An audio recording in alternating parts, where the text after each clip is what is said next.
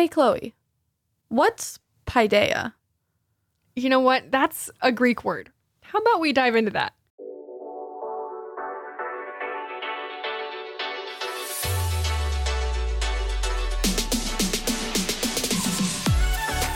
Politics, culture, faith, and so much more.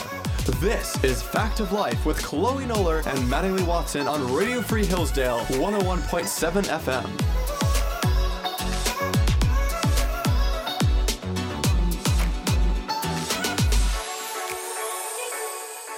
Welcome back to the Fact of Life today.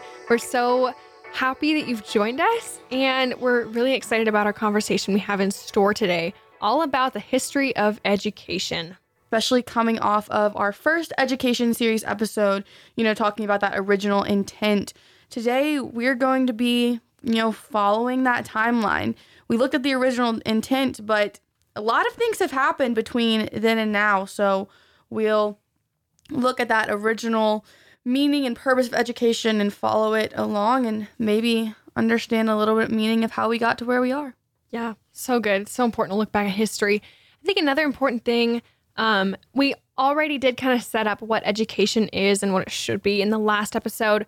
But as I was reading um, for my classes this this last week, in between then and now, I read a really great paragraph from a book. It's from Timothy Keller's book, Every Good Endeavor, um, talking about work. But I thought this section I'm going to read a little bit here. Um, I thought it really applied to what we're talking about with education. So, Tim Keller says If we are to be God's image bearers with regard to creation, then we will carry on his pattern of work.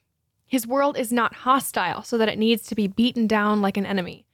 Rather, its potential is undeveloped, so it needs to be cultivated like a garden. We are not to re- relate to this world as park rangers, whose job is not to change their space but to preserve things as they are nor are we to pave over the garden of the created world to make it a parking lot. We are to be gardeners who take an active stance towards their charge. They do not leave the land as it is. They rearrange it in order to make it most fruitful, to draw the potentialities for growth and development out of the soil. They dig up the ground and rearrange it with a goal in mind to rearrange the raw material of the garden so that it produces food flowers, and beauty. And that is the pattern for all work. It is creative and assertive. It is rearranging the raw material of God's creation in such a way that it helps the world in general, and people in particular thrive and flourish. And I thought this was so beautiful, especially with uh, C.S. Lewis's quote that we mentioned last week about cultivating gardens instead of, um, or cultivating deserts instead of uh, breaking down or, or cutting down a jungle in regard to a child's mind. God has given us such abilities and um, beauty in our creation. And there's so much potential in a child's mind as they're growing up to do incredible things, to use the the reason and the the thinking and and just their their intelligence for the glory of God. And so it's so important that we are cultivating um, Hillsdale likes to talk about a well ordered mind, something that has been cultivated and grown into something. It's being shaped and formed. And what shapes and forms the child's mind is so important. And so that's why we're talking about education because shaping and forming young minds is such a high task, such a, you know, um, an honorable thing, but must be done with such care.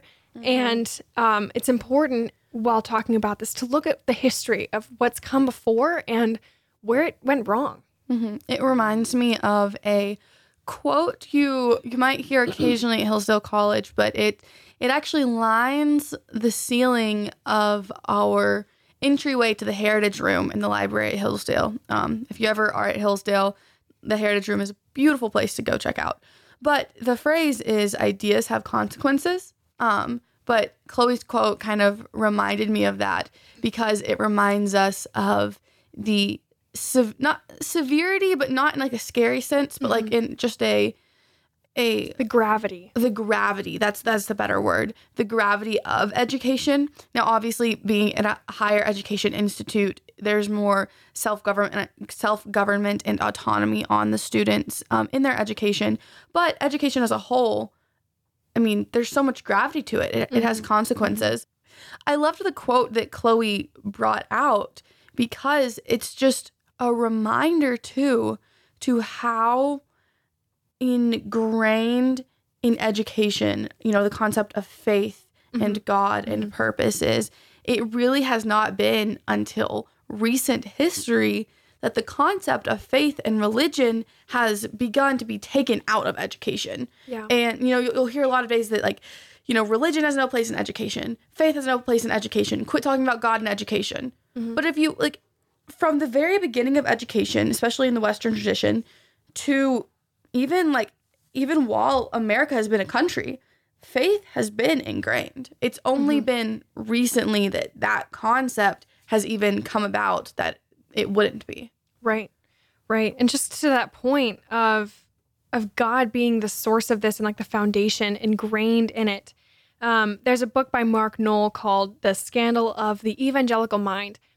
There, there's a little section here, I guess, where he's talking about God and creation and basically asks the question like, who who is the source of all of this? Who one of the, one of the things he says, who moment by moment sustains the natural world, the world of human interactions and the harmonies of existence? Who maintains moment by moment the connections between what is in our minds and what is in the world beyond our midst? The answer in every case is the same God did it, and God does it. God is the upholder of our mind and our, our literal, literal being. We are only living and breathing right now because God has is is in the act of sustaining us. And so um to train up a child without that foundational concept of the very knowledge of who God is and who they're literally being supported by is just setting them up for utter failure. And it's not glorifying to God and in fact it's it's very dark. So let's take a trip back into history and look at education. What has it been before and um, so, like, I think the best place to start as we're looking at the Western trajectory of education here uh, is the Greeks and the Romans. Um, Heading all the way back, Maddie Grace asked me that question in the beginning What is paideia? Paideia is the Greek word for education, and it means the formal education or upbringing of society, but it also had an interpretation um, relating to the concept of freedom. The Greeks were aware of the fact that education was uh, freedom. And e- they even looked down on working class work. They they honestly believed that the best place for a human being to be was so educated that they could uh, take a step back from the real world and and contemplate the things that are higher. So this is a very interesting idea. It's very Platonist because Plato thought that everything on this earth is a shadow of what's real and what's in heaven. And so for Plato, education was this this uh, detachment of the real world and look or of the of the physical world and setting your mind on the heavenly forms um, in, in heaven. And so education was the ultimate thing. Like they they viewed education as the best thing that you could do. Mm-hmm. Well, and I think especially because education in a very surface level sense is understanding the, the world around you. You can't fully understand something unless you understand its origin. Mm-hmm. The interesting thing about world history is that when you look back at all of the great thinkers of time and you think, wow, like that is a wonderful concept, they developed education or they developed philosophy, things like that, is that when you really study them, you realize that everything that they developed and cultivated, they they learned from and based off of and studied what came before them. So even looking at the origins of, you know, that Greek and Roman education, um, I was reading an article. It was actually an Imprimis article. Oh well, But when it was you a- go to Hillsdale. It was a 1995 Imprimis article there um, by Robert Blackstock. But but he talks about that the ideas of the Western tradition um, date back even like you know centuries before that, thousands of years before that. And one document that he pointed out was the Code of Hammurabi, Mm, and that that is kind of where we see this developing concept of justice begin to form. Um, and then he says that these ancient Greeks and Romans picked up on this concept of justice and kind of added that into the mix with their already blooming concepts of truth and virtue. mhm. And that is whenever the whole, their whole philosophy as a whole really started to form and become more whole um, and focus a little bit more on like self governance, things like that. And then you add in that Judeo Christian thought and doctrine. Um, and they embraced kind of they they embraced that justice and truth and virtue and added on morality. So Mm-hmm. it's cool because you look at the Code of Hammurabi and it's like justice, and then Greeks and Romans come along and they they add that to truth and virtue. So you have justice, truth, and virtue, and then Judeo-Christian thought comes along and adds in that missing piece of morality that kind of ties it all together. So it's cool because yes, education does have a start, but you also see it, it pulls from before and after and puts it all together. Um, Definitely. And like even in our Western Heritage reader um, at, at Hillsdale College, all freshmen are required to take Western Heritage. And it's basically just a history of the Western, philo- like Western philosophy. Isn't like one of the first documents of that book, the Code no, of it's, it's literally the first document. yeah. And I- like it's it, it's even before, no, maybe it's not. I think the creation story I- of like, I think the Code of Hammurabi is first. is it really? Okay, it probably is. I, sure. Sorry, Dr. Berzer, forgot. Um, I don't know. I, think- could be wrong. I could be wrong. You never know. Um, but one of the first ones also is like Genesis and the creation story. And so, yes, like even before this, like obviously there was a lot more time before this. And, you know, a lot of people debate whether or not Plato had access to the Hebrew scriptures and if he was playing off of the law of God in the Old Testament. Um, lots of things like that. It's very interesting. But yeah, the, like the Greeks and Romans kind of pull from what they've seen. The Greeks have these virtues temperance, justice, prudence, and Fortitude. fortitude. And and these are these the basis of Greek society and and these are the things they really value. But again, you don't see the the fulfillment of that until you get to Jesus and um, his Sermon on the Mount and in his teachings about fulfilling the law. And it's not just about what you're doing, but it's the heart behind it. Christianity comes along, informs this idea of what education should be, and basically fills in the gaps of where Greek education, Greek and Roman education went wrong. And it's really neat to see that. And a lot of early church fathers attempt to really explain faith through like Greek philosophy and Greek thought. And it's it's very, very interesting to read what they're what they're thinking of and how they're trying to relate both of those things. Jesus is really seen as the fulfillment of everything that Platonists desire. And so we come to, after this age of the Romans and the Greeks, we kind of enter into the medieval period where we have the, like early church fathers developing Christian thought and we have the cathedrals and monasteries becoming centers of education where it's basically focused completely on the Bible. Mm-hmm. And they kind of discover like Aristotle and Plato and Socrates and kind of develop these philosophies surrounding Christianity and combining the two or the the you know the pagan philosophies with Christianity and how do you explain things and mm-hmm. Lots of Latin being taught. Yep, tons of that. But that's kind of where you get the idea of the modern university as well, because the modern university springs out of this uh, intense study of scripture. And so most universities were first founded as uh, seminaries, as theological grounds to understand the the scriptures and and and really delve deep into them, as well as law. A lot of early theologians were lawyers as well. I thought that was so interesting. Throughout the medieval period, uh, theology was seen as the crown jewel of science. So they didn't just study theology, of course, there was always a lot more going on, but within the sciences, theology was the greatest. And so you have some of the greatest theologian, theologians and philosophers to ever live, like Thomas Aquinas, John Locke, John Duns Scotus. These people um, were the foundation of kind of this Western, uh, this Western education. looking at that medieval time, that's where we really first start to see the distinctness, I guess, of the liberal arts come about, you know, putting together concepts that had been there for a while, but making them more solidified, so to speak. So, you know, you have your quadrivium of arithmetic, geometry, music, astronomy, combined with the trivium, which is grammar, logic, and rhetoric. And that's pulling from these also Aristotelian philosophies where you're getting physics, metaphysics, moral philosophy, and putting all of these together, and you're starting to find thing schools in like medieval university studies specifically saying these are our liberal arts in whatever way that looked like, but they're looking for that well-rounded education, pulling on those philosophers of past. And of course, as Chloe pointed out, intricately building in religion to their studies. Mm-hmm. Yeah, there was a guy named Morris in the medieval period, and there's this quote from his writings that I wanted to bring up. He says the foundation, the content, and the perfection of all wisdom is Holy Scripture, which has taken its origin from that unchangeable and eternal wisdom, which streams from the mouth of the Most High, which was begotten before every other creature through the Holy Spirit, which is a light incessantly beaming from the words of Holy Scripture.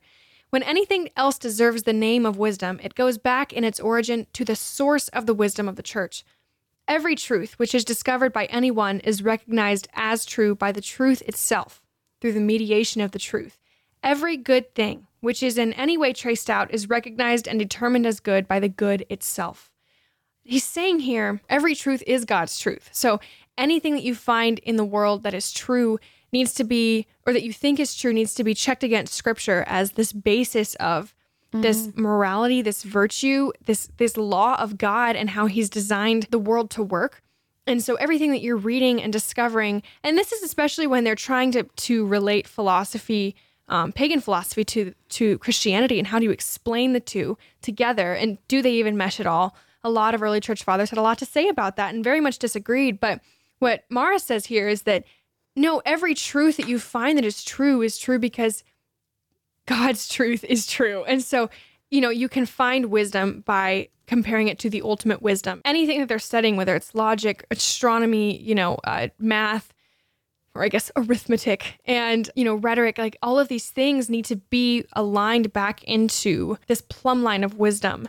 And so I just thought that was a great quote. Um, it really gets at that heart of what they were dealing with right then. In the same time period, you're getting incredible scientists. And I mean, we're sweeping a really large this the really large sweep Oh, of time right now. We're not just saying completely just in medieval, but going kind of from that, you know, late antiquity period to uh, even even post Reformation, but like you're, you're getting scientists like Isaac Newton, and he was a he was a devout Christian, and a lot of early scientists actually who kind of gave us foundations for for a lot of the scientific uh, methods and things today were Christians, and and they were they were doing science as vocation that God had called them to, and discovering how God has designed the world. And so Isaac Newton, you know, discovering the laws of gravity, everything that Newton did, he was doing because God had given him this this gift and this desire, and he was doing that to glorify God. You know, you just see how this kind of idea of education is impacting everything in, in which people are, are discovering. And then you have the invention of the the Gutenberg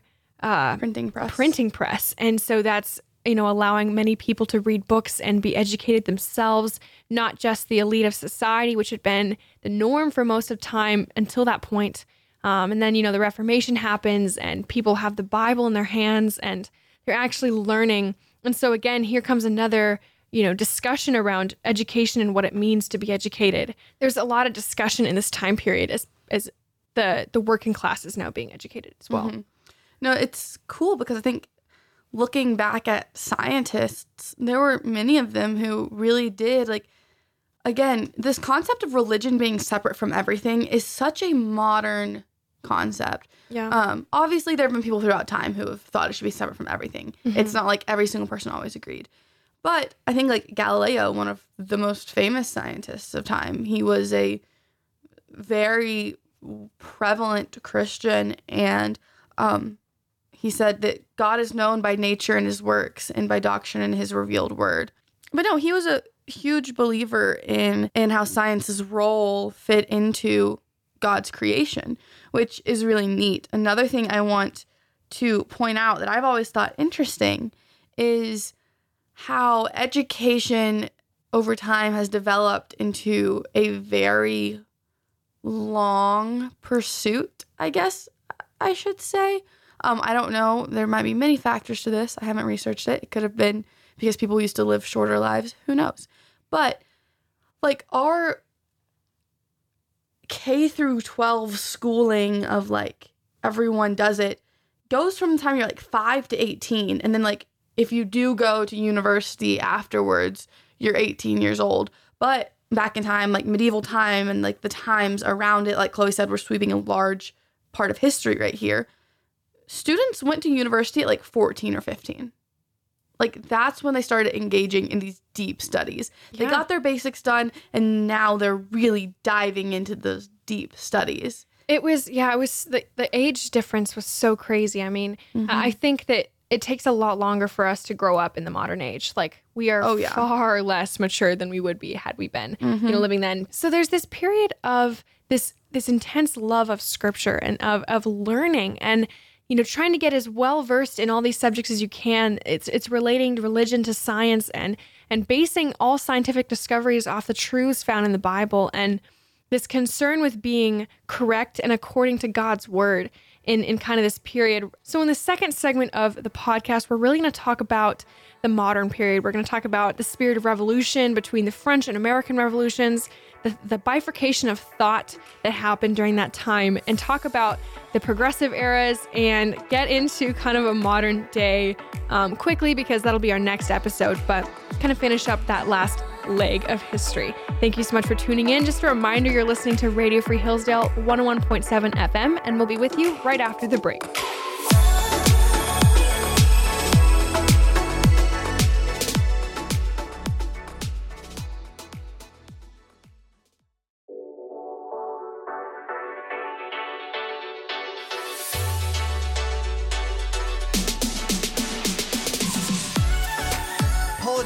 Culture, faith, and so much more. This is Fact of Life with Chloe Noller and Mattingly Watson on Radio Free Hillsdale 101.7 FM.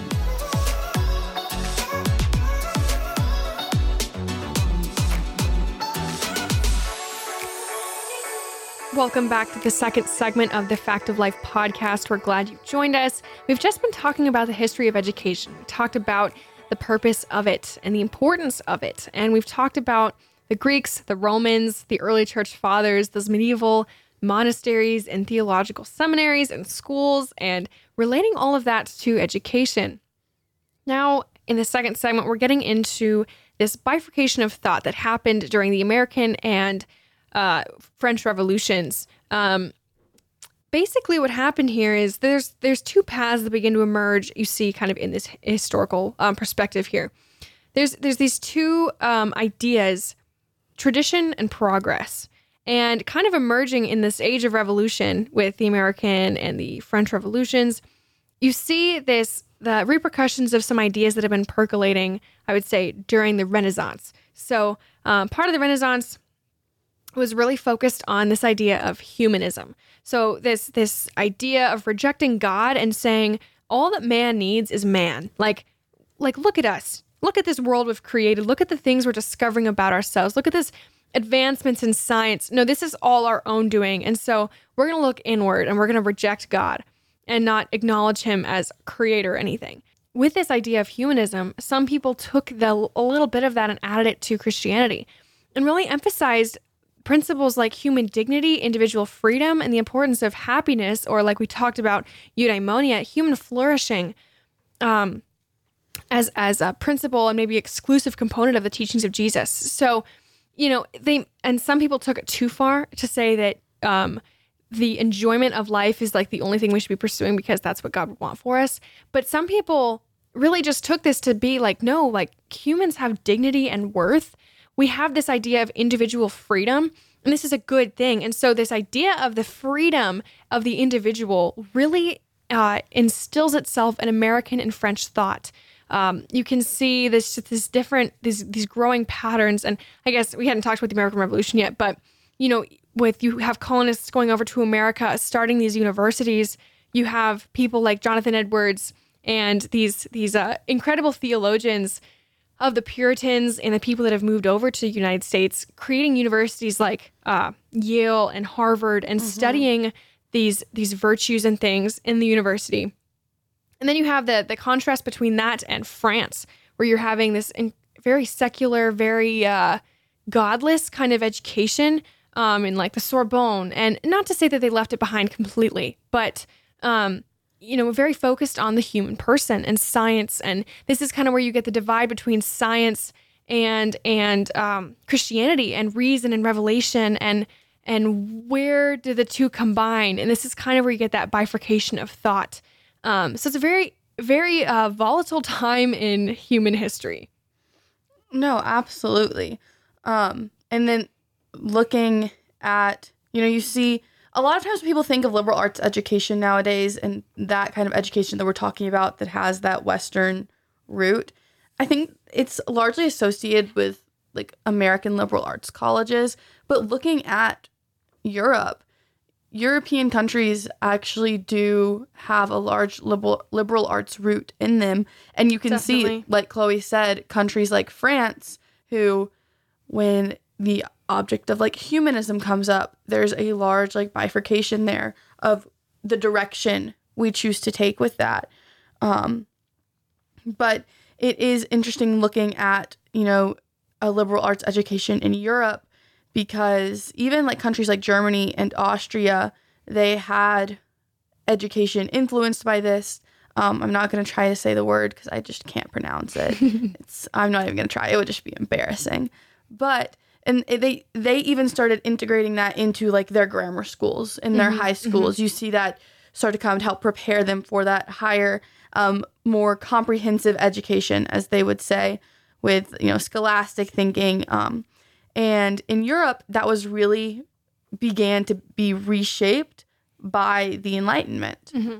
Yeah, I know. And I think that's important too, because when you're looking at the founding fathers of America, they were some of the best educated minds ever to have existed. I mean, these were incredible people who took such a synthesis of ideas. I mean, literally a comprehensive synthesis of of political government ideas throughout the entire world to create the American government. I mean, the amount of education that these guys had and the level of emphasis they put on creating a, a, a more perfect union than had ever existed before.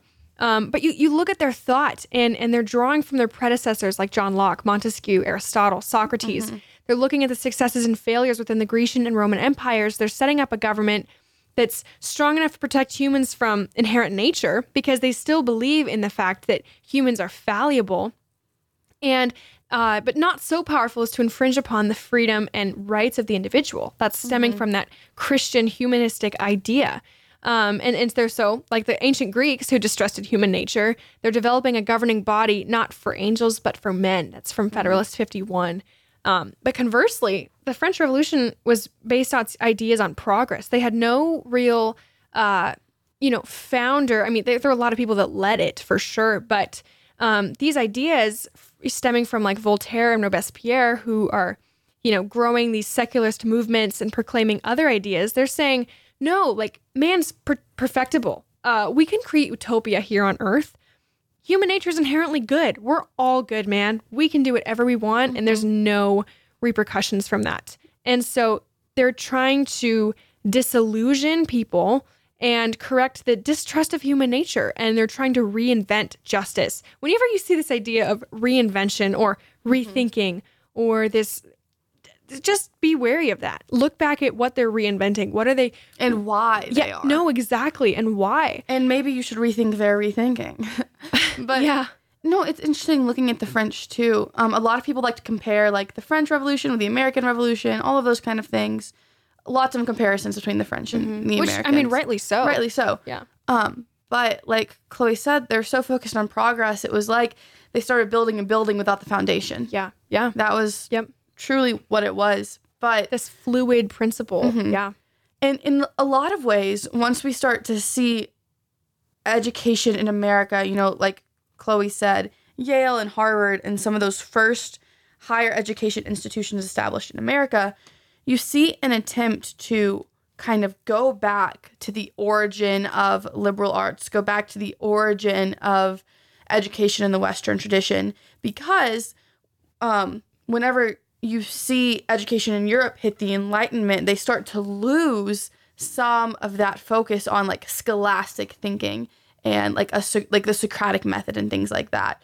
Um, they get the idea that oh you know students in grammar school students in high school they got this well-rounded education so now they don't need to do that in higher education and i think a lot of times that is where even nowadays people get mixed up on that fact because they're like oh students learned math and english and science and reading and all of these things in grammar school in high school they don't need to do that in high school Eh, eh, sorry they don't need to do that in college anymore so you see planting colleges and universities coming into America. Um, I even the first, um, the first col- college, the first institution of higher education in America was Harvard College, 1636. it was established in Massachusetts, where it still resides. But looking at, you know, its original charter, which I always love looking at original charters of colleges, especially after um, working in admissions at Hillsdale here now, because one of the things Hillsdale is big on is sticking to its original charter. You know, mm-hmm. I talk about it all the time, so now I just love looking at colleges' original charters. The first phrase of the Harvard College Charter of 1650 literally says, whereas through the good hand of God, and then continues on with its charter. But you can see from the beginning, even in America, even in these institutions that are basically considered to have left all notion of religion and all of those things now, um, maybe not even liberal arts institutions anymore at their core. In the beginning, they were founded to go back to that original root. That was mm-hmm. their purpose, which is one thing I appreciate a lot about Hillsdale mm-hmm. is because the extreme intentionality of staying true to our charter, staying true to our roots and our principles that our mm-hmm. college was founded on.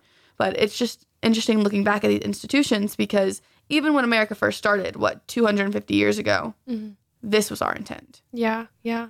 I think it's also interesting to think about like college admissions then because like for founding fathers, you know, in their time and and just kind of anyone wishing to get into education, there was an entrance ex- entrance exam.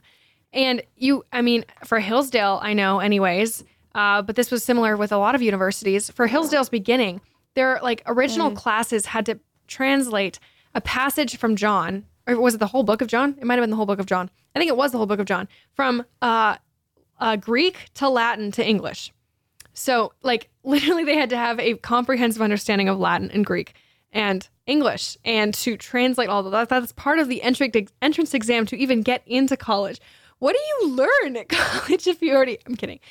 As someone in Greek right now, I I I don't even know how they do that. Well, I guess I do. If you just start from an early age, maybe that's the key.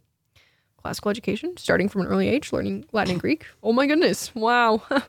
but anyways, looking at that um, bifurcation of thought, it's just interesting to see the results in these revolutions. You know, the American Revolution creates a new nation based on freedom and and God and morality and you have this other nation that continues to go through chaos even after the the end of the revolution, which I can't even pinpoint truly like where this ended and and where they just went on with their government because there was a continual time of revolution or revolution. This resulted in the death of over 40,000 innocent people who were guillotined to death for frivolous and untrue accusations. So, you know, their justice was founded upon a, a sense of like what we would call today social justice, meaning that anyone could be found guilty of anything that went against the current narrative. There were so many different shifting narratives in the revolution. So um, I just think it's very interesting.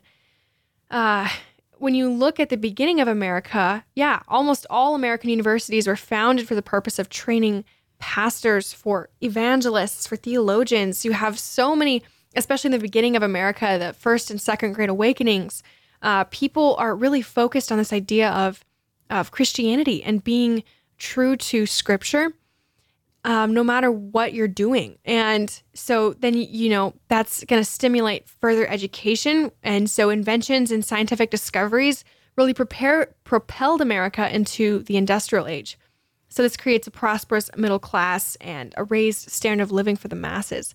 And so, this is a time of wealth and prosperity following the Civil War. A new school of thought begins to emerge here. Um, this is the beginnings of the progressive movement, and and I will say, I mean, there, there's roots that go back pretty far, and you can even trace some of the progressive roots to the French Revolution, of course, because it was all based on progress. But kind of seeing it in America, you see a couple people start, you know, writing treatises on on progressive ideas, and you're like, oh no, this is this is not good.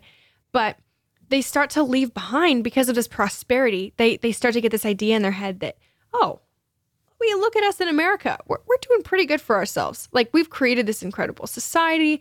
People have a raised standard of living. We're doing great. We're progressing. I would eh, I would say we're progressing. So maybe we should mm-hmm. rethink our style of government. And so this this this progressive thought kind of um, because of you know many of the difficulties that humans faced they're now suddenly irrelevant now they have more time mm-hmm. on their hands to think about things and this suddenly starts to appear And I was reading an article um, from Will Katerberg. It's titled The Liberal Arts Present, Past, and Future. But it really kind of goes across how education started fraying from the liberal arts um, and how these different branches have come off.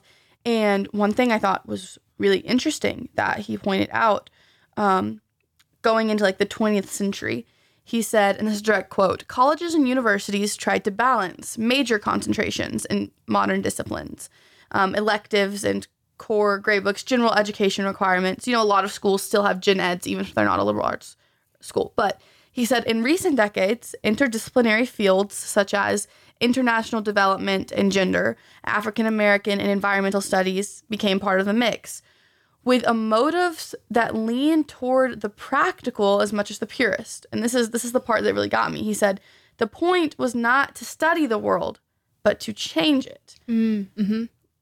Which it's interesting because in order in, in the attempt to quote unquote change the world or progress as chloe is saying it's not maybe the original intent is to add changing to studying but by adding this this changing or whatever they're trying to do here they're taking away studying the world. Instead the focus isn't understanding the world around you but it's changing the world around you. Mm-hmm. and can you really fully know can you really change something when you don't or should you really change something when you don't fully understand it? Because if you don't fully understand it how do you know it should be changed Exactly, exactly, and that is the that is the problem with education today. And I love something Dr. Arnn says to every freshman class ever. He's like, and he even says this to to every student on Hillsdale, like at every lecture he does with students, is like, you guys don't know anything yet. Like he hates that students are involved in politics because he says we don't know anything yet. And i'm like you're so right. I don't know anything. Um but like it's it's true. Like we we can't understand how to change or how to um conserve. Like the conservative movement was built out of um, an idea from russell kirk saying no let's go back and conserve what was been before. And so this idea of like change to me, like to change the world means to go back to what we were, uh, to go back to some of these ide- these these foundations and morals and traditions that our country held so dear and the people of the United States held so dear. Um, but so you get this idea, right? This idea of social change and right as you're saying, like if you don't even understand where you've come from, how do you know where you're to progress towards? And so um, you start getting this infiltration of education and uh, especially in the beginning of the 1900s so you get several progressive presidents in the presidency like woodrow wilson who was a blatant progressive. It was wild. Um, that man had crazy ideas.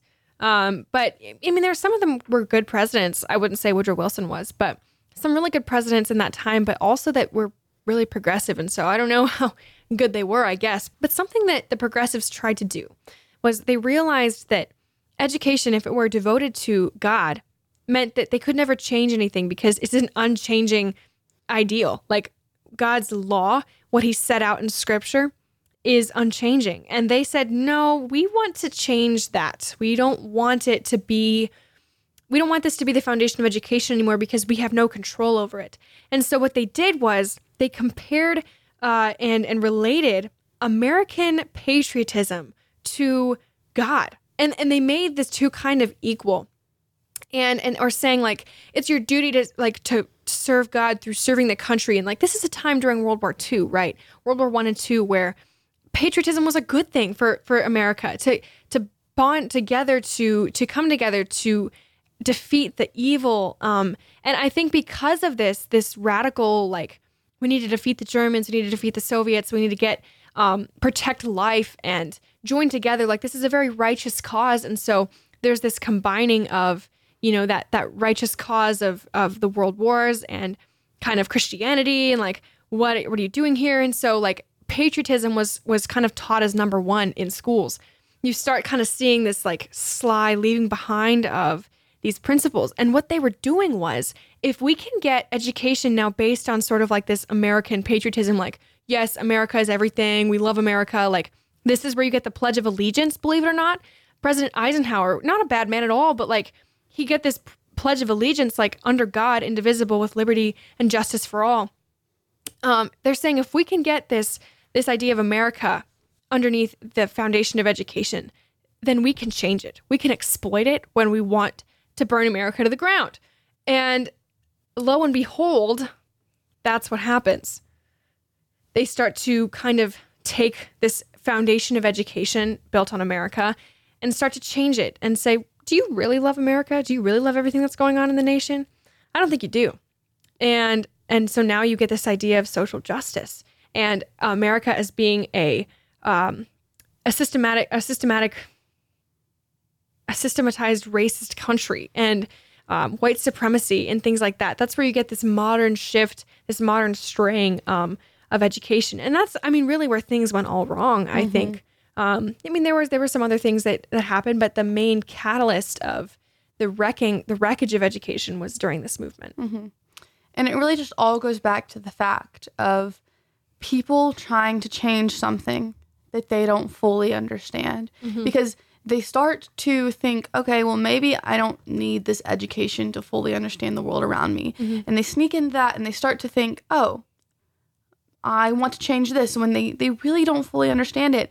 And so now we have people trying to convince the rest of the population to change something that not only they don't understand, but now because of how they've affected education, the population doesn't understand either. Um, it's like a blind leading the blind sort Right. of scenario. Well, John Dewey, who was a major proponent of this catalyst, he said once, You cannot teach today the same way you did yesterday to prepare students for tomorrow.